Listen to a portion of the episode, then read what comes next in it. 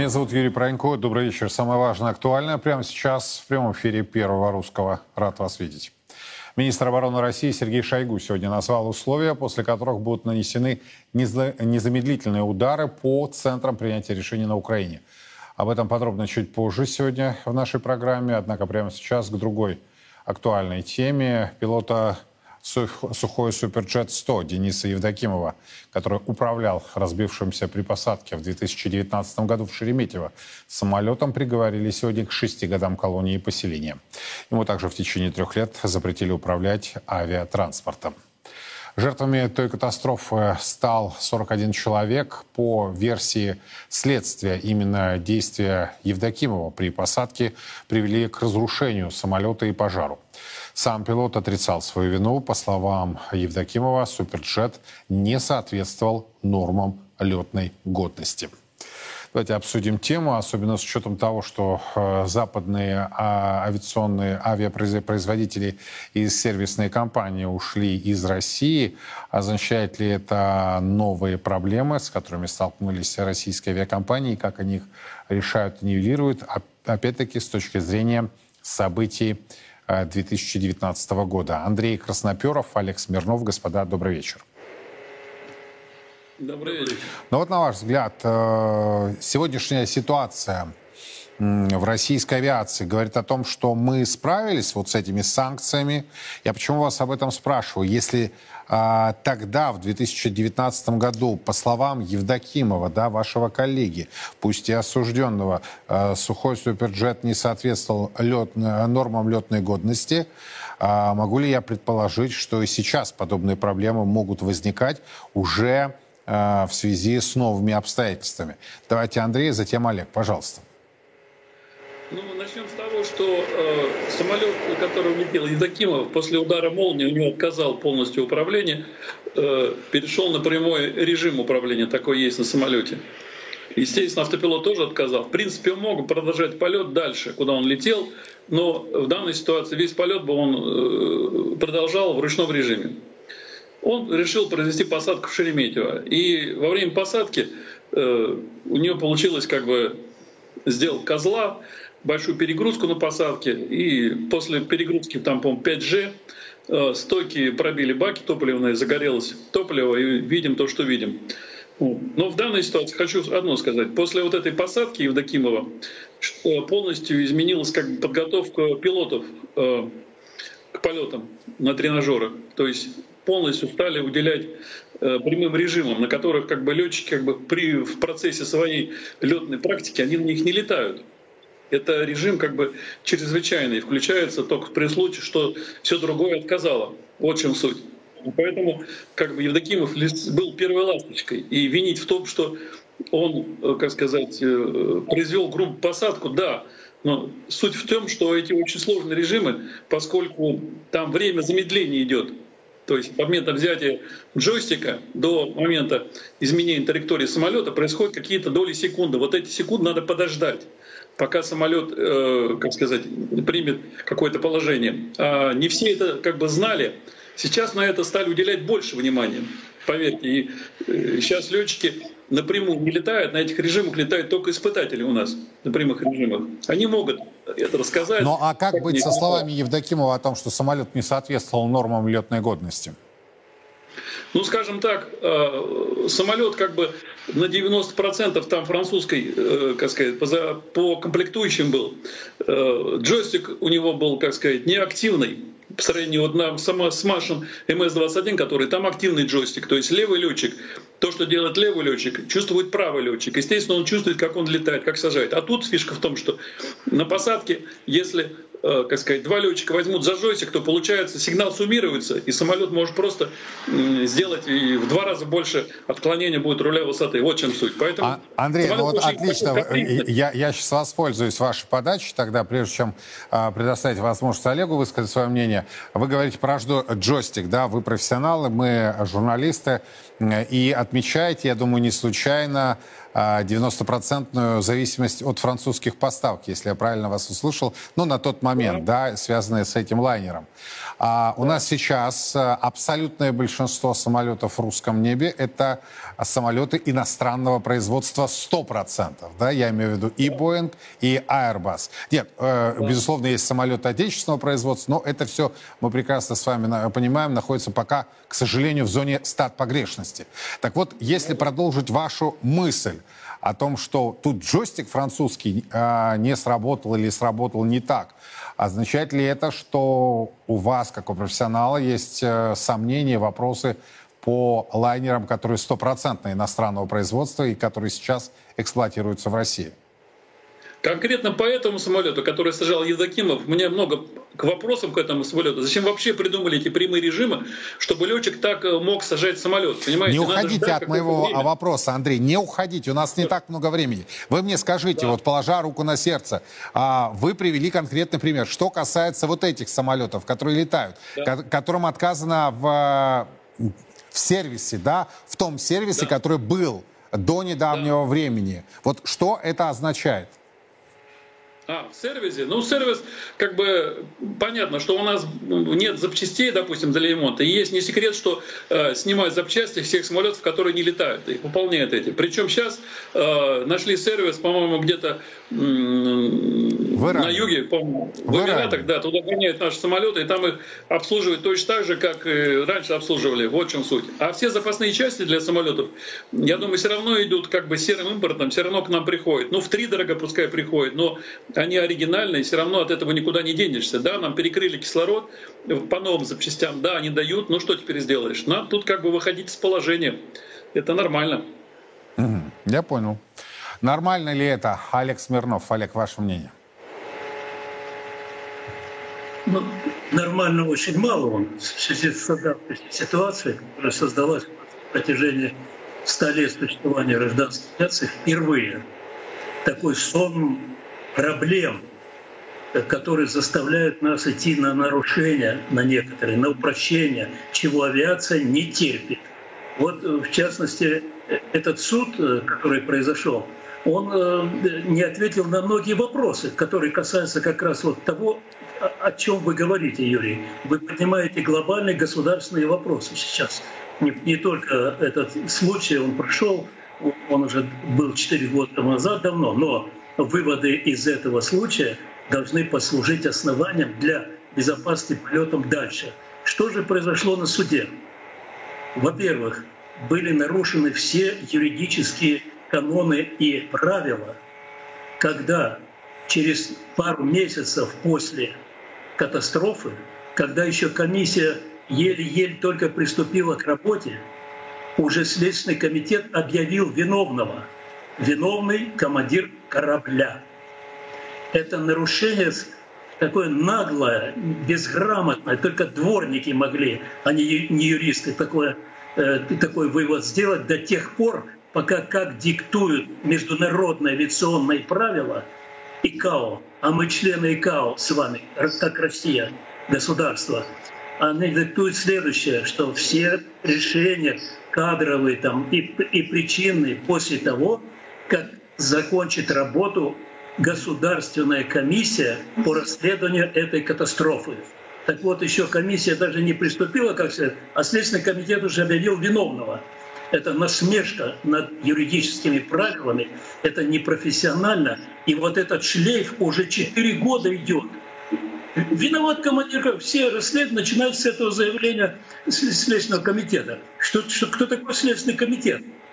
В авиационных В авиационном порядке первое решающее лицо, которое определяет причину катастрофы, это государственная комиссия. Все. Все остальное, прокуратура, Следственный комитет, это последующие действия, которые должны основываться на выводах комиссии. Так вот, говоря о, о, о тех делах, что же, так сказать, какая опасность представляется вот такое расследование? Мы оставили вещь без движения, превратив их в мины замедленного действия. О чем речь, Олег? Начнем с джойстика, вот, который коллега поднимал. Что такое джойстик? Джойстик – это вот такой рычажок, Вот такой. Вместо привычного штурвала. Когда летчик держится за штурвал, у него работают все конечности, все нервные окончания и работает весь мозг. А джойстик — это вот такая вот игрушка с левой или с правой стороны. Притом мы все с вами праваки. девяносто пять процентов населения правши. Правши. девяносто пять процентов населения земного шара. А командир корабля должен выполнять, выполнять эти движения э, левой рукой. Это неполноценно. Я бывал в Соединенных Штатах, когда Боинг пытался ввести джойстик. Боинг. Я слетал, мне дали возможность слетать. Хоть я не летчик-испытатель, но действующий пилот был, и мне дали возможность летать. Я слетал, на нем взлетел, посадил самолет, все нормально. Когда мне сказали, как джойстик, я сказал им следующее. Я правша по рождению, и девяносто пять процентов населения правши. И когда у меня основной агрегат, управляющий самолетом, в левой руке, он работает, у меня мозг работает не в нужном направлении, не в полном объеме. Так человек устроен. Это не зависит ни от кого, ни от министров, ни от кого. Так человек устроен. Левое полушарие и правое полушарие. Так вот, э, э, вот в этом случае как раз э, и претензии к Аэрофлоту какие? Про, вернее, комиссии, которая проверила ли она, а как этот командир готовился на теоретически и на тренажере полетом при отказе электроники и переходе на ручной режим. Была ли у него такая подготовка или нет? Она обязана быть. Обязана быть. И вот если этого не было, тогда надо судить тех, кто не организовал эти тренировки, а не командира корабля, которого они подставили, не обучая его этим делам. Следующий вопрос. Кто сертифицировал самолет? Сертифицировал самолет МАК. Межгосударственный авиационный комитет. К нему вопросы. Как МАК мог сертифицировать самолет, который явно был сделан с нарушениями всех международных самолетостроительных правил, где сказано черным по белому, самолет должен делаться таким образом, чтобы стойки шасси при грубой посадке не нарушали бы целостность топливных баков. Олег, подождите, этот самолет до сих пор эксплуатируется? Так вот, я об этом и говорю. Это и является той миной, которая может в любой момент взорваться. Почему сделали этот самолет таким образом, когда вот коллега подтвердит, наверное, если он летал на гражданских самолетах, что правило железное. Грубая посадка навсегда была, есть и будет. А человек всегда ошибался. Но когда шасси от грубой посадки просто уходят мимо баков, как на наших, на всех самолетах, Туполевский, Яковлев, Антоновский, это одно дело. А второе дело, когда здесь шасси при грубой посадке вынесли целый кусок топливного бака, топливо хлынуло рекой, и возник вот этот пожар, который ничем нельзя было затушить. Дальше. МАК должен был определить, из каких материалов сертифицировать самолет. Внутри обделано все это дело. Потому что по заключению медиков основные смерти сорока одного человека произошли из-за отравления угаром. И опыт показывает, что иногда используют самолетостроители такие материалы внутри, а площадь маленькая в самолете, кубометров мало там, она горит и при этом излучает ядовитые вещества. Два-три глотка, и человек готов. Что и произошло в этом случае. Это тоже, на этот вопрос мы ответа не нашли. Это тоже мина замедленного действия. Суд к этому даже не обращался. Вот на что надо обращать. Где заложены мины, и эти мины убирать немедленно. Дальше. Что касается ошибки мирового масштаба. Все самолетостроители мира в последнее время, эффективные так называемые менеджеры, исходя только из финансовых соображений, предлагают экономить, экономить таким образом, чтобы пилота превратить в компьютерного оператора.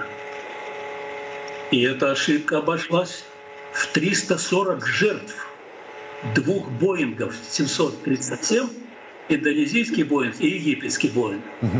ошибка. Представляете, какие еще доказательства должны быть, чтобы, так сказать, абсурдность этого явления, прекратить это делать вообще?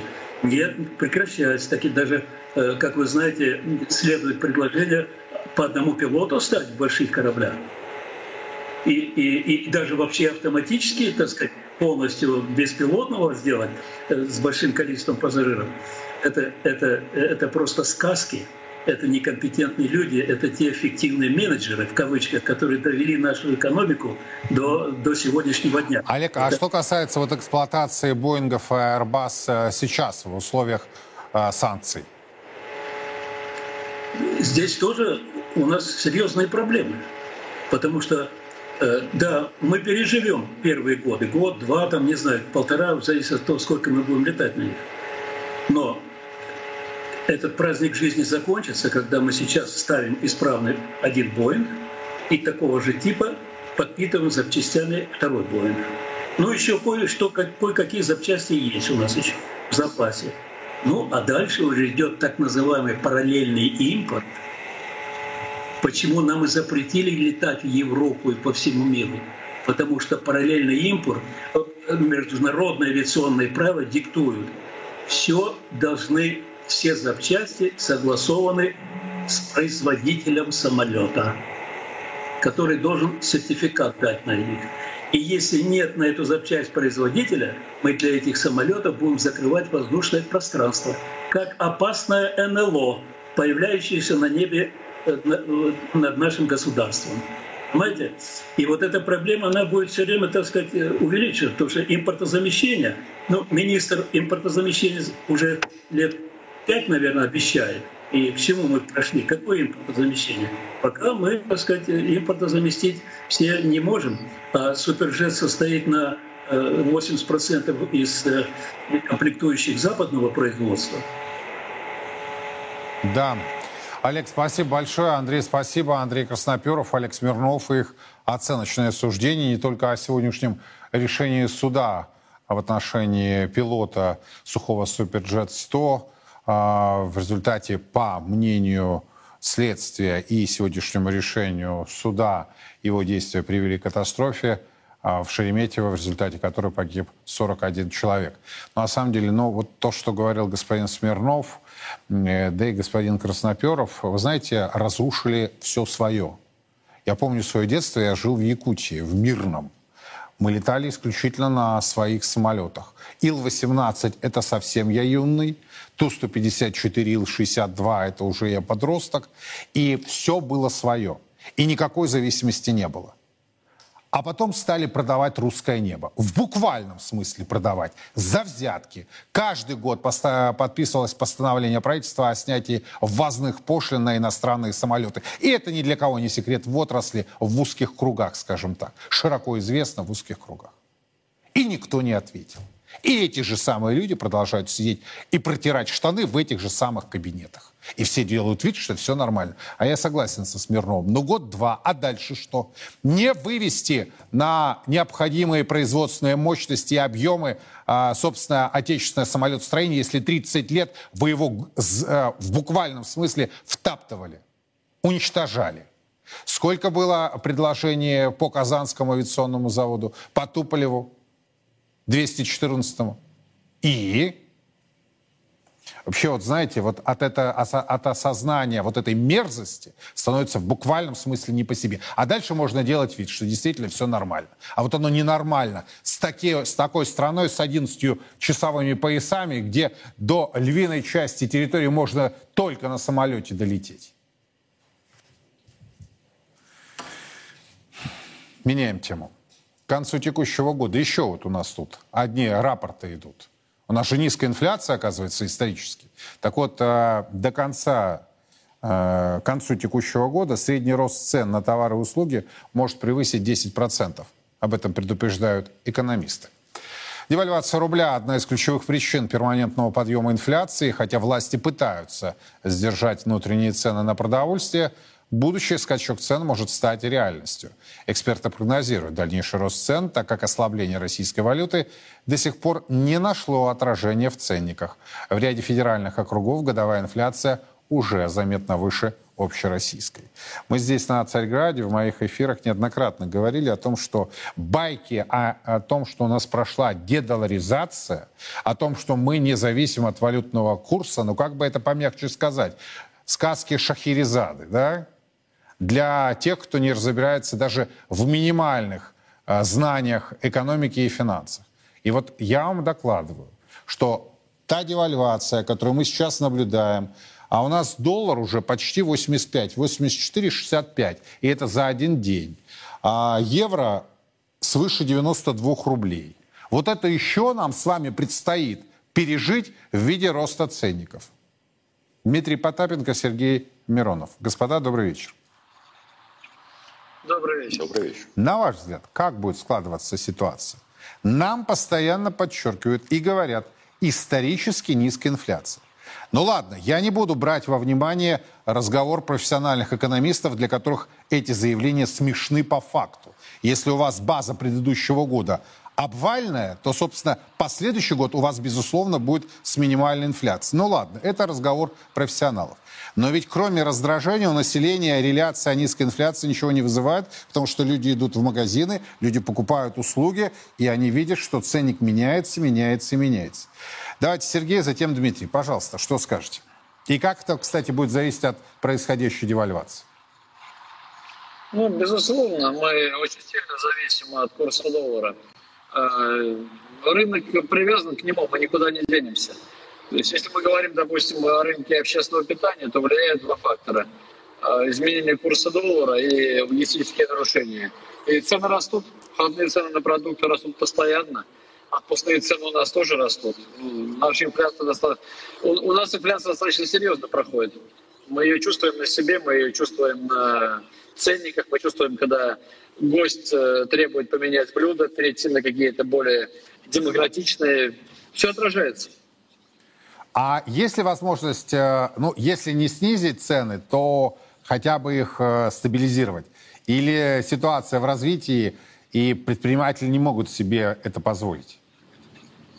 Мы пытаемся стабилизировать цены, но чтобы держать цену на один продукт, надо иметь более низкую цену на другой. Вся экономика, она подперта со всех сторон. Особых вариантов нет. Я его, по крайней мере, не вижу. У нас был вариант, это российское производство, был вариант э, перейти максимально на российские товары. Но мы не можем, у нас нет э, решения политического. Но я приведу к примеру. Норвежская семга, мы от нее очень сильно зависим, которая потом стала называться фарерской, потом чилийской. Она в какой-то момент с восемьсот рублей стала стоить две тысячи рублей. В любом ресторане вы ее найдете. В виде роллов, в виде стейка, везде. У нас есть прекрасный кижуч, российский кижуч, который стоит четыреста рублей. У нас стоит чевычи, это лучший в мире лосось, который стоит, ну, скажем, девятьсот рублей. Но мы ориентированы на реализацию этих товаров в Азию. То есть мы свою рыбу продаем туда, лучшую рыбу. Для рынка оставляем минтай и горбушу и, соответственно, покупаем норвежскую семгу. Опять-таки, нельзя дать команду рыбакам продать ее внутрь. Надо выстраивать логистические цепочки, надо ставить морозилки, надо как-то субсидировать, помогать. Или создавать тем, кто фискальные льготы, применять. Льготы какие-то. То есть все это нам можно делать. Надо запускать программу, чтобы наша российская рыба с азиатского рынка переместилась на российский рынок. Вот и более низкие цены, вот и защита. Защита от логистики сложной, защита от доллара. Все, все можно сделать. Как пример, было согласен, желание. Сергей. Когда вы стали перечислять, я себя поймал на мысли, что я ведь эту э, всю рыбу, эти виды, сорта э, пробовал во Владивостоке. И потом я понял, что действительно речь идет о дальневосточных э, рыбаках и э, рыбной ловле. Дмитрий, что скажете? Ну, Юрий, мы регулярно с вами, наверное, еще со времен Финам-ФМ регулярно обсуждаем одну очень важную издержку. А это уже десятилетиями, я бы сказал бы. Хочется задать вопрос, а наши чиновники, они точно в России живут? Они точно работают на российскую экономику, на российского потребителя? У нас множатся с вами и честные знаки, и прямая прослеживаемость.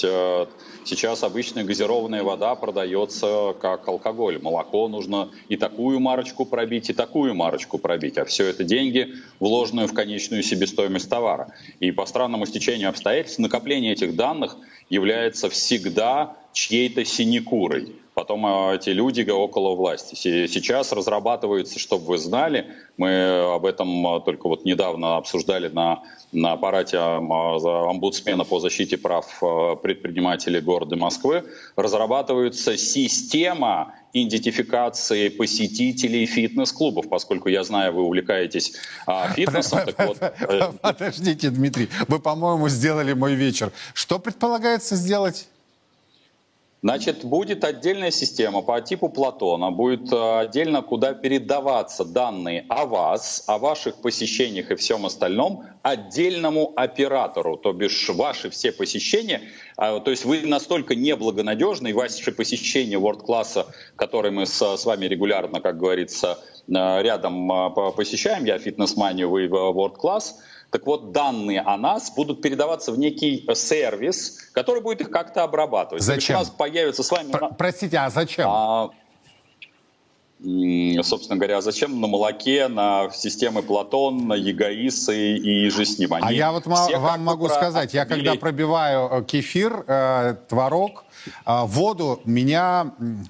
Не хочу выпадать из зоны русского литературного языка, несмотря на то, что мы находимся в прямом эфире. Меня так подколбашивает в буквальном смысле. И мне всегда хочется задать вопрос, кто автор этого бреда? Но этот бред стал там... реальностью.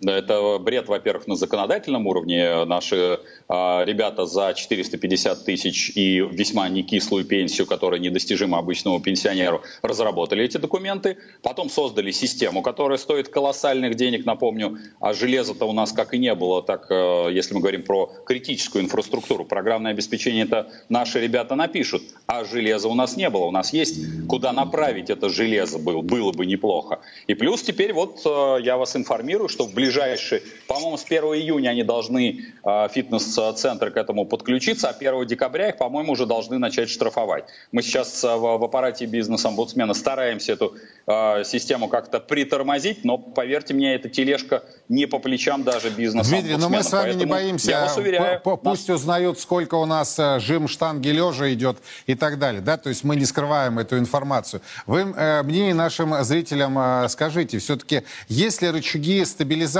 Не снижение, хотя бы стабилизации цен. Или нам так и будут рассказывать про исторически низкую инфляцию, а по факту люди будут видеть несколько иное?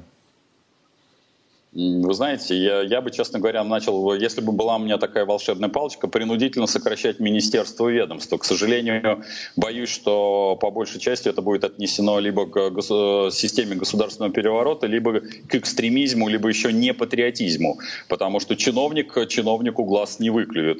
А они прямо плодятся и плодятся. На, вот за... Я не просто так упомянул ни красного словца для, что то, как мы обсуждали с вами на Финаме, а это было много десяти, это десятилетия уже назад, и то, как мы обсуждаем уже на Царьграде, мы почему-то все время крутимся вокруг того, что все больше и больше в конечном товаре не товара. Товара там просто уже, он перестает существовать. Водки, водки нет, в бензине, бензина нет. А сейчас еще в фитнес-услугах окажется, что и фитнеса-то нет, а просто зал существует, а там кругом просто наплыжены-плыжены клопы в виде чиновничьих всяческих конторочек, законов, указов и комиссий. А мы только с вами будем им платить, как рабы и холопы в, при феодализме.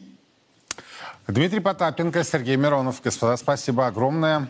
Их оценочное суждение о том, как, не только о том, как девальвация рубля влияет на ценообразование, но и в целом ожидание дальнейшего развития событий.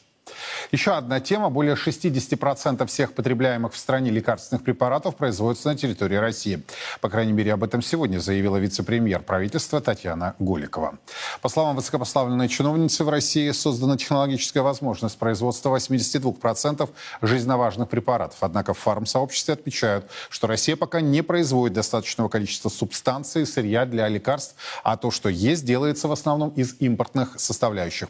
Пока Россия может обеспечить только двадцать процентов необходимых субстанций, заявляют эксперты. По данным же Росстата, объем производства отечественных лекарственных препаратов по итогам минувшего года составил почти шестьсот восемь миллиардов рублей. По сравнению с двадцать первым годом удалось добиться роста на одиннадцать процентов. Сергей Шуляк ко мне присоединяется. Сергей, добрый вечер.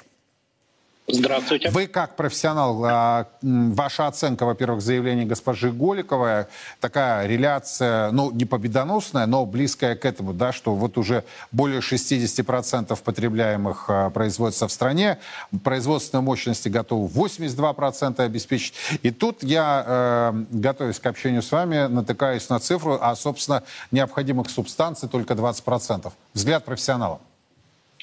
Совершенно верно. Часть это наши данные. Вот, мы уже двадцать пять лет как раз и мониторим российский фармацевтический рынок, очень тщательно следим за ним. Действительно, она права, потому что есть две ипостаси. Есть рынок в деньгах, есть рынок в упаковках. Она говорит как раз об упаковках. Действительно, две трети рынка потребляемых лекарственных препаратов в упаковках – это препараты, которые произведены на территории России. То есть это как и исконно российские компании, так и новые заводы российские, так и западные производители, которые здесь, на территории России, построили свои новые заводы и выпускают здесь для России свои лекарственные препараты. Действительно, это две трети.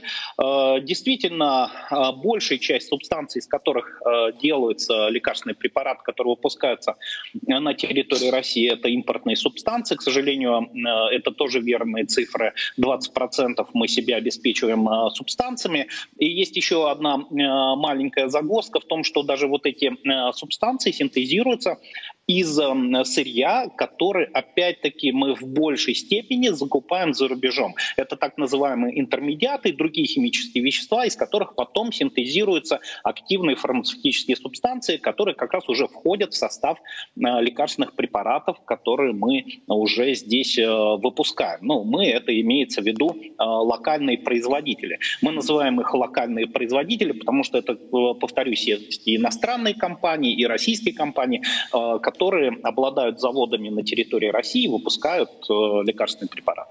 Ну а вот э, реальную эту зависимость возможно снизить? Ну по тем же субстанциям. К этому надо стремиться? Может быть, к этому не надо стремиться? Вы просто поясните.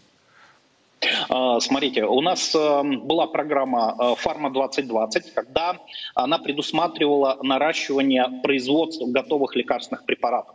По сути, она действительно выполнена, построено большое количество современнейших, современнейших фармплощадок, и многие западные производители реально это вот без лишней скромности завидуют тому оборудованию, тем технологиям, которые у нас сейчас есть в России, потому что современное оборудование, у них старое оборудование стоит, даже в Европе. Значит, программа, она не принята, но обсуждается активно двадцать тридцать. Вот она как раз направлена на увеличение производства активных фармацевтических субстанций. А почему она до сих пор, Сергей, не принята? На ваш взгляд? Очень много вопросов. Вы понимаете, дело в том, что это не только фармацевтическая промышленность, это и химическая промышленность. Очень много ведомств, компаний должно быть задействовано. То есть, когда мы говорим о фармзаводах, там понятно. А здесь, ну, давайте так, вот популярное жаропонижающее, которое синтезируется, субстанция синтезируется на, на территории Российской Федерации, для, не, для вот такого простого химического э, вещества нужно шестьдесят компонентов различных. шестьдесят, понимаете? Uh-huh. А если говорить вообще о всем э, рынке, э, о всех э, интермедиатах, субстанций, которые нужны э, для производства вот уже активных субстанций, то там речь идет о тысяче наименований. Поэтому вот здесь количество, конечно, очень сложное, плюс проблемы с объемами, с необходимостью строительства уже химических заводов, не просто заводов, которые делают таблеточную массу, прессуют ее, да, там и в упаковку красиво uh-huh. заворачивают. А здесь идет уже речь о заводах химического синтеза. То есть это уже более глобальные задачи, и, конечно, подходы здесь совершенно другие. Но и отрасль более с высокой добавленной стоимостью. Спасибо большое. Сергей Шуляк был у нас на прямой связи. Говорили о заявлении вице-премьера Голиковой. Россия производит более шестьдесят процентов потребляемых в стране лекарственных препаратов. Но вы слышали и о существенных проблемах, которые по сей день наблюдаются. Теперь к основной теме программы. ВСУ пытаются атаковать российские позиции, однако ни одного существенного достижения им не удалось реализовать.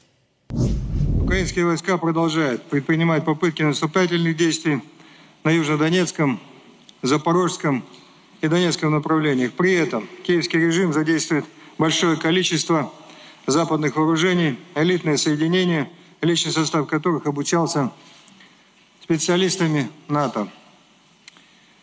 четвёртого июня вооруженные силы Украины предприняли двести шестьдесят три атаки позиций российских войск.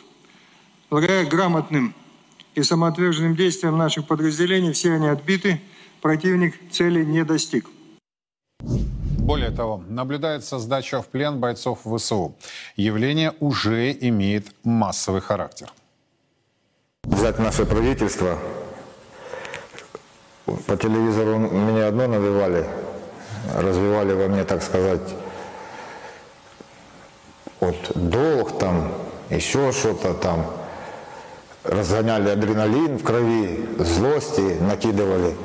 И так много вот сейчас с ребятами, с которыми я служу, это все прошло, потому что мы прибыли на место, мы все это видели собственными глазами и поняли, что не все так гладко, как они стелят. Домой никто тебя не отпустит. Пацаны сидят уже по году, в отпуск не ездят. Не отпускают, потому что народу мало. Много двухсотых, хоть ты больной, вперед, на выезд, то есть прикрывать людьми. Новых привозят, но они не обученные, вообще, которые не служили ребята в армии, не имеют вообще никакого образования. Мы подорвались на мине, лежали, вызывали подкрепление, никто не пришел, пока не подошли до нас люди, сказали, сдавайтесь. Мы по вам стрелять не будем. Мы подумали и сдались. До нас относятся нормально. Еще одно важное заявление министра обороны Сергея Шойгу. Россия нанесет незамедлительные удары по центрам принятия решений на Украине в случае, если ВСУ атакуют территорию России, включая Крым, ракетами американского и британского производства. По нашим данным, руководство Вооруженных сил Украины планирует нанести удары по территории Российской Федерации, включая Крым, ракетами «Хаймарс» и «Сторм Шедоу». Применение этих ракет вне зоны проведения специальной военной операции будет означать полноценное втягивание Соединенных Штатов Америки и Великобритании в конфликт и повлечет незамедлительные удары по центрам принятия решений на территории Украины. Прямо сейчас мой компетентный собеседник Виктор Водолацкий. Виктор, добрый вечер. Всем доброго здоровья. Понять э, с вашей помощью очередное заявление, предупреждение о том, что мы нанесем удары по центрам принятия решения. Но российское общество, наши с вами соотечественники уже слышали подобные заявления. Почему не наносились? Или наносились, но не в тех объемах, которые ожидались в обществе. На ваш взгляд. Ну, на сегодняшний день... Э, У нас мало информации о том, куда наши ракеты, куда наши калибры, куда наши кинжалы летят. Но мы прекрасно сегодня знаем о том, что э, тот же центр принятия решений Главное управление разведки э, полностью разрушено. Погибло огромное количество офицеров ГУР, в том числе и сам начальник э, Главного управления разведки по... по мнению, опять же, западных партнеров Украины, находится на излечении в Германии, получивший тяжелое ранение во время применения нашего ракетного обстрела этих центров принятия решений. Вы не поверите, сегодня украинские медиа распространили фотографию господина Буданова, где он стоит, по-моему, с японскими дипломатами. Ну, у нас на сегодняшний день есть и фамилии, то есть фотографии Залужного, вот, где ретушируется э, задний фон, где можно просмотреть, что это заснеженная территория, а показывается, что это сегодняшний день. Поэтому верить сегодня средствам массовой информации Украины – это себя не уважать. Э, но то, что на сегодняшний день мы все-таки э, определили для себя те цели, которые э, наши ракеты поражают, почему раньше это не делали? потому что э, все время в процессе, мы находились в определенном процессе переговорного.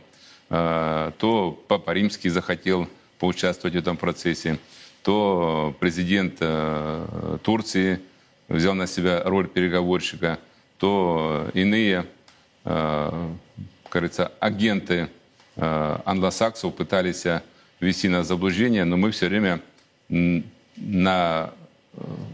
уходили в сторону от принятия конкретного решения, потому что, ну, я считаю, мое мне личное мнение, да. о том, что нам нужно прекратить все переговоры, потому что в конце концов они сводятся к одному.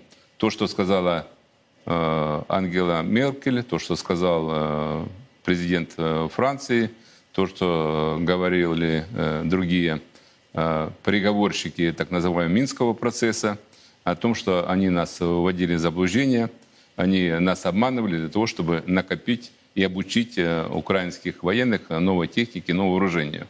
То, что наш президент показывал лидерам африканских стран, так называемый Стамбульский договор, и после того, как он был подписан, и мы считали о том, что есть гаранты, которые провели встречу с Зеленским, и Зеленским им пообещал, что будет так, как написано в этом документе, но потом оказалось, что окружение Зеленского заявляло о том, что вот мы, как мы русских обули в очередной раз. Поэтому все эти переговорные процессы, они для России вредны. Ну, то есть вы против того, чтобы нас обывали? Конечно. Из месяца в месяц, из года в год? Естественно. Хорошо, да. Виктор, я знаю то, что вы э, ситуацией владеете не понаслышке, я имею в виду и в районах соприкосновения, и, собственно, так называемый вот контрнаступ, да, контрнаступление ВСУ, которое очень много анонсировалось, о котором много говорилось. Сейчас вот господин Арестович заявил, что, скорее всего, контрнаступление будет перенесено на осень. Опять-таки, я, как и вы, да, пользуюсь открытой информацией. Я же анализирую с того, что они сами говорят. Возможно, они лгут. Даже не возможно, а скорее всего. Да? Вот ваш взгляд о том, что сейчас происходит? Ну, я буду в большей степени говорить там, где я нахожусь. Это направление от Сватова до Лисичанска. Это Кременная, да. это Рубежная. И это, естественно, все, что находится правее Бахмута. Там, где находятся наши казачьи подразделения, наша знаменитая шестая гвардейская казачья бригада имени Платова, которая, по мнению руководство Министерства обороны, сегодня является одним из самых боеспособных подразделений. И то, что происходит в течение вот этих семи дней, uh-huh. так называемый контрнаступ, он, естественно, сегодня происходит. И наша линия обороны, она подвергается определенным массированным атакам, на, например, на Кременском направлении, где находится наша семьдесят шестая дивизия ВДВ, то против нее сегодня выставлены силы ну, четыре-пять раз больше. И все усилия пробить брешь между Рубежным и Кременной наталкиваются на то, что леса вокруг этих населенных пунктов, они усеяны трупами украинских военных, которых они не забирают. Мы уже объявляли и так называемый процесс затишья для того, чтобы они забрали своих погибших. Естественно, у нас тоже есть потери, но они исчисляются, кто-то говорит, что один к десяти, кто, кто к один, один к двенадцати. Но именно на направлении, где сегодня работает семьдесят шестая дивизия, это где-то один к двадцати пяти. Вот. Такие потери сегодня несут ВСУ Украины. А те, которые сдаются в плен, к примеру, на нашем направлении, где шестая бригада, она не только обороняется, это единственное подразделение, которое за эти дни идет вперед.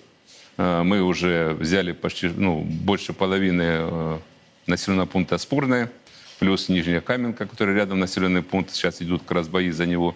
И дальше у нас выход уже на Северск. То есть э, зона от Бахмута до э, Спорного. Э, То есть российские силы не только э, находятся, что называется, в режиме обороны, но и в режиме наступления. Мы, естественно, по идем, отдельным участкам. По отдельным участкам идем вперед, именно как раз где находится наша шестая гвардейская казачья бригада.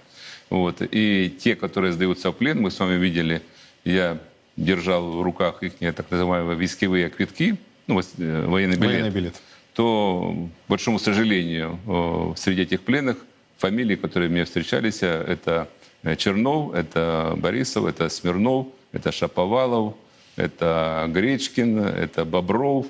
Но это русские люди? Все русские люди. Все русские люди. И мы еще раз понимаем ту, э, кажется, человеконенавистскую э, подход к славянскому населению, который англосаксы решили провести на территории Украины, где как раз на линии боевого столкновения столкнулись православные люди с такими же православными крестами, как у нас, которых мы видим у них на крестах, которые с собой носят такие же молитвы не только на украинском языке, но большинство на русском языке, которые молятся Господу Богу, чтобы их защитил. И получается вот ситуация для русского мира не очень-то комфортная и хорошая, потому что большинство сегодня тех лиц, которые забирают они, вылавливают на улицах, это Харьковская область, это Днепропетровская область, это Николаевская область, это там, где больше всего русскоязычного населения и русских по происхождению. Если взять вот по, в районе Спорного, позавчера мы разгромили элитный полк президентский сил специальных операций, которые шесть месяцев они готовились по западным лекалам, выезжали в Англию, в Германию, готовились на новой технике. И вот они пошли, хотели прорвать как раз участок между Спорным и Бахмутом. Но вот оказалось, что их подготовка оказалась по сравнению с нашей не очень-то хорошей. Этот полк разгромлен. В первом же бою погибло более ста восьмидесяти так называемых спецов из президентского Зеленского полка. Вот, остальные откатились, и сегодняшний день они уже не идут вперед. Впереди себя опять поставили э, так называемых э, мобилизованных. А мобилизованные – это те, которых вылавливают на улице. И вот мы с вами видели их э, на экране телеви- телевизора о том, что это люди, которых вылавливают, которые не хотят воевать, но они боятся сдаваться. Э, вот, но сдаются? Они сдаются, потому что других путей нет. Вот у нас был период, когда ну, где-то май месяц, апрель месяц было очень мало сдававшихся в плен, они э, вынужденно сдавались, когда уже некуда было деваться. А, потому что, когда их вылавливают э, на улицах, то, естественно, привозят в военкомат, где вручают э, повестку, оформляют э, документ, и сразу же они расписываются о том, что его семья, отец, мать, жена, дети так. будут подвержены э, жестким карательным действиям в случае, если он сдастся русским в плен. И понятно, что люди, которые пришли, их привезли туда без подготовки, они стреляли, они воевали, они не сдавались по той причине, что от нацистской структуры, от тех преступлений, которые идут внутри украинского государства, они понимали, что можно все ожидать. Если он сдастся в плен и его зафиксируют о том, что он сдался в плен, то, естественно, семья может подвергнуться определенным репрессиям. Каким, там не написано в этом соглашении или договоре, будем так говорить. Поэтому вот такой был период. Ну, сейчас каждый понимает о том, что жизнь все-таки дороже документа, что все это идет, так называемая, пропаганда запугивания. И второе, у каждого из офицеров, которые сдаются, в каждом телефоне напичкано различными фотодокументами, материалами, в кавычках, так называемые снятые ролики о преступлениях российских военных, даже там, где мы их не были. Вот. И показаны вот различные пропаганда. пропаганда, которая влияет на психику, на психологию человека, который находится в зоне боестолкновения. Понятно, что они видят о том, что происходит. И когда мы говорим, вы верите этим кадрам? Говорят, ну, верим, не верим, но они по всей Украине. И сегодня каждый от мала до велика видит и ролики, где как будто бы наши солдаты зверствуют над мирным населением. Я говорю, какое же мирное население, если мы родственники? Если у наших командиров подразделений большинство, особенно второго корпуса, родственники находятся на той территории.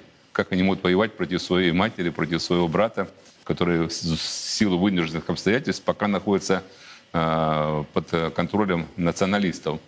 Поэтому пятьдесят восьмая армия, которая на запорожском направлении, где против нее было брошено более тридцати восьми тысяч наемников различных стран, в большинстве своем это страны так называемого бывшего Варшавского договора.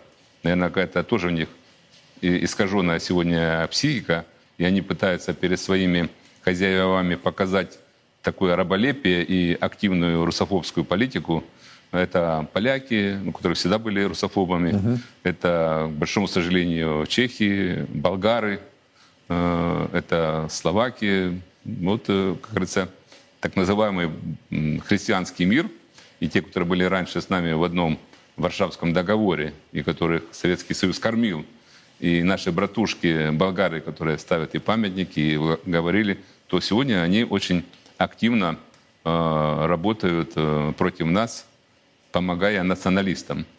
И третье – это то, что сегодня подразделения НАТО, которые как будто бы не втягиваются, но об этом мы тоже должны говорить. К примеру, там сто тридцать четвёртая горно-штурмовая бригада, которая находится на территории Германии, они, батальон пишет заявление, все, что он уходит в отпуск, и он полностью перебазируется на территорию Украины. И там они уже под видом наемников уже активно участвуют в боестолкновениях, отрабатывая на практике убийства мирных граждан, мирного населения. А вот подождите, об этом сегодня Сергей Лавров, министр иностранных дел России, говорил. Он, собственно, комментировал ситуацию, связанную с вовлеченностью Североатлантического альянса в украинский кризис. Вот что, в частности, он заявил. Если НАТО устами Столтенберга в очередной раз заявляет о том, что они против заморозки, как они выражаются, конфликта на Украине, значит, они хотят воевать, но пусть воюют. Мы к этому готовы. Мы давно уже поняли цели НАТО в ситуации вокруг Украины. Виктор, что скажете, вот, исходя из слов вот, Сергея Лаврова? Вот Сергей Викторович четко, внятно все сказал о том, что сегодня происходит. А я уже говорю с практической точки зрения, подтверждая слова нашего министра о том, что сегодня НАТО вот таким способом на практике отрабатывает будущее боестолкновения с Российской Федерацией. Поэтому мы не должны, кажется, думать о том, что они примут какое-то иное решение. Угу. Они сегодня хотят повторить то, что когда-то не получилось у рыцарей, которые шли на Александра Невского и получили по зубам. Не получилось у Наполеона, не получилось у Гитлера. Вот они почему-то сегодня, вся эта банда, решили за прежних своих предков, кажется, отработать и, наконец-то, попытаться победить Россию. Но, как мы знаем из практики, каждые восемьдесят-сто лет вокруг нас сжимается кольцо недружественных сил, получает по зубам и снова ползает в свои норы. Так и будет в этот раз. Виктор, спасибо большое. Виктор Водолацкий здесь сейчас со мной в студии прямого эфира. Человек, который реально э, занимается проблематикой и стоит в буквальном смысле на земле. А, еще один важный момент. Он э, связан с э, историей нашего Отечества и с почитанием. То, о чем э, Виктор тоже сказал в рамках Всероссийского молебна о победе. Два заповедных региона Южной Сибири, Алтайский край и Республика Алтай, приняли мощи небесного покровителя русского воинства, великомученика Георгия Победоносца. Я с вами прощаюсь, а все подробности далее. Сибирский этап Всероссийского молебна о победе, принесение мощей небесного покровителя русского воинства, великомученика Георгия Победоносца во все регионы России продолжается. С шестнадцатого по девятнадцатое июня молебен охватил легендарные и заповедные алтайские земли, охватывающие два региона России – степной Алтайский край и горную республику Алтай. Мы обращаемся к Георгию всегда, не только в годину тяжкую, в годину испытаний, но всегда мы его любим и молимся, обращаемся к нему, потому что он победитель и победоносец. Он дает победу воинству, венчает, как сказано в Акафисте, правое оружие, победы. Многие тысячи верующих смогли поклониться Георгию Победоносцу в Алтайском крае и Республике Алтай, единых в главном – и спрашивании у небесного покровителя нашей страны и ее войска заступничество пред Господом о наших бойцах, сражающихся на фронте за освобождение исконно русских земель. И по молитвам родных и близких воинов уже совершаются самые настоящие чудеса. Так, в Горно-Алтайске одна простая алтайская женщина пришла на молебен с великой радостью. Ее племянник, объявленный погибшим участник СВО, оказался живым. Нашелся вроде бы живой, столь, после стольких дней э, в госпитале лежит. Но вот жду теперь окончательную новость, э, что он э, в целости, сохранности. И, конечно, молилась о других наших, я буду говорить, наших сыновьях, чтобы братья наши, братья мои тоже воюют. В целости, сохранности пришли, и мы, россияне, победили всех наших врагов, которые хотят нас уничтожить. В столице Республики Алтай во всероссийском молебне о победе принял участие и временно исполнявший в эти дни обязанности главы республики Виталий Махалов, который призвал весь наш народ сплотиться в молитве к Георгию Победоносцу и помощи фронту. Давайте поможем, чем можем фронту, сплотимся еще больше. И, конечно же, будем молиться за победу, за нашего президента, за наших парней, которые сегодня выполняют специальную военную операцию.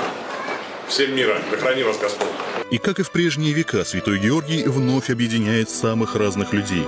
Так на Алтае в эти дни о наших сражающихся бойцах молились великороссы и алтайцы, чада Русской Православной Церкви и наши братья-старообрядцы, чей духовный лидер, митрополит Корнилий, поклонился святыне во время своего визита в Горно-Алтайск. Все это наглядно демонстрирует наше народное единство и волю к победе.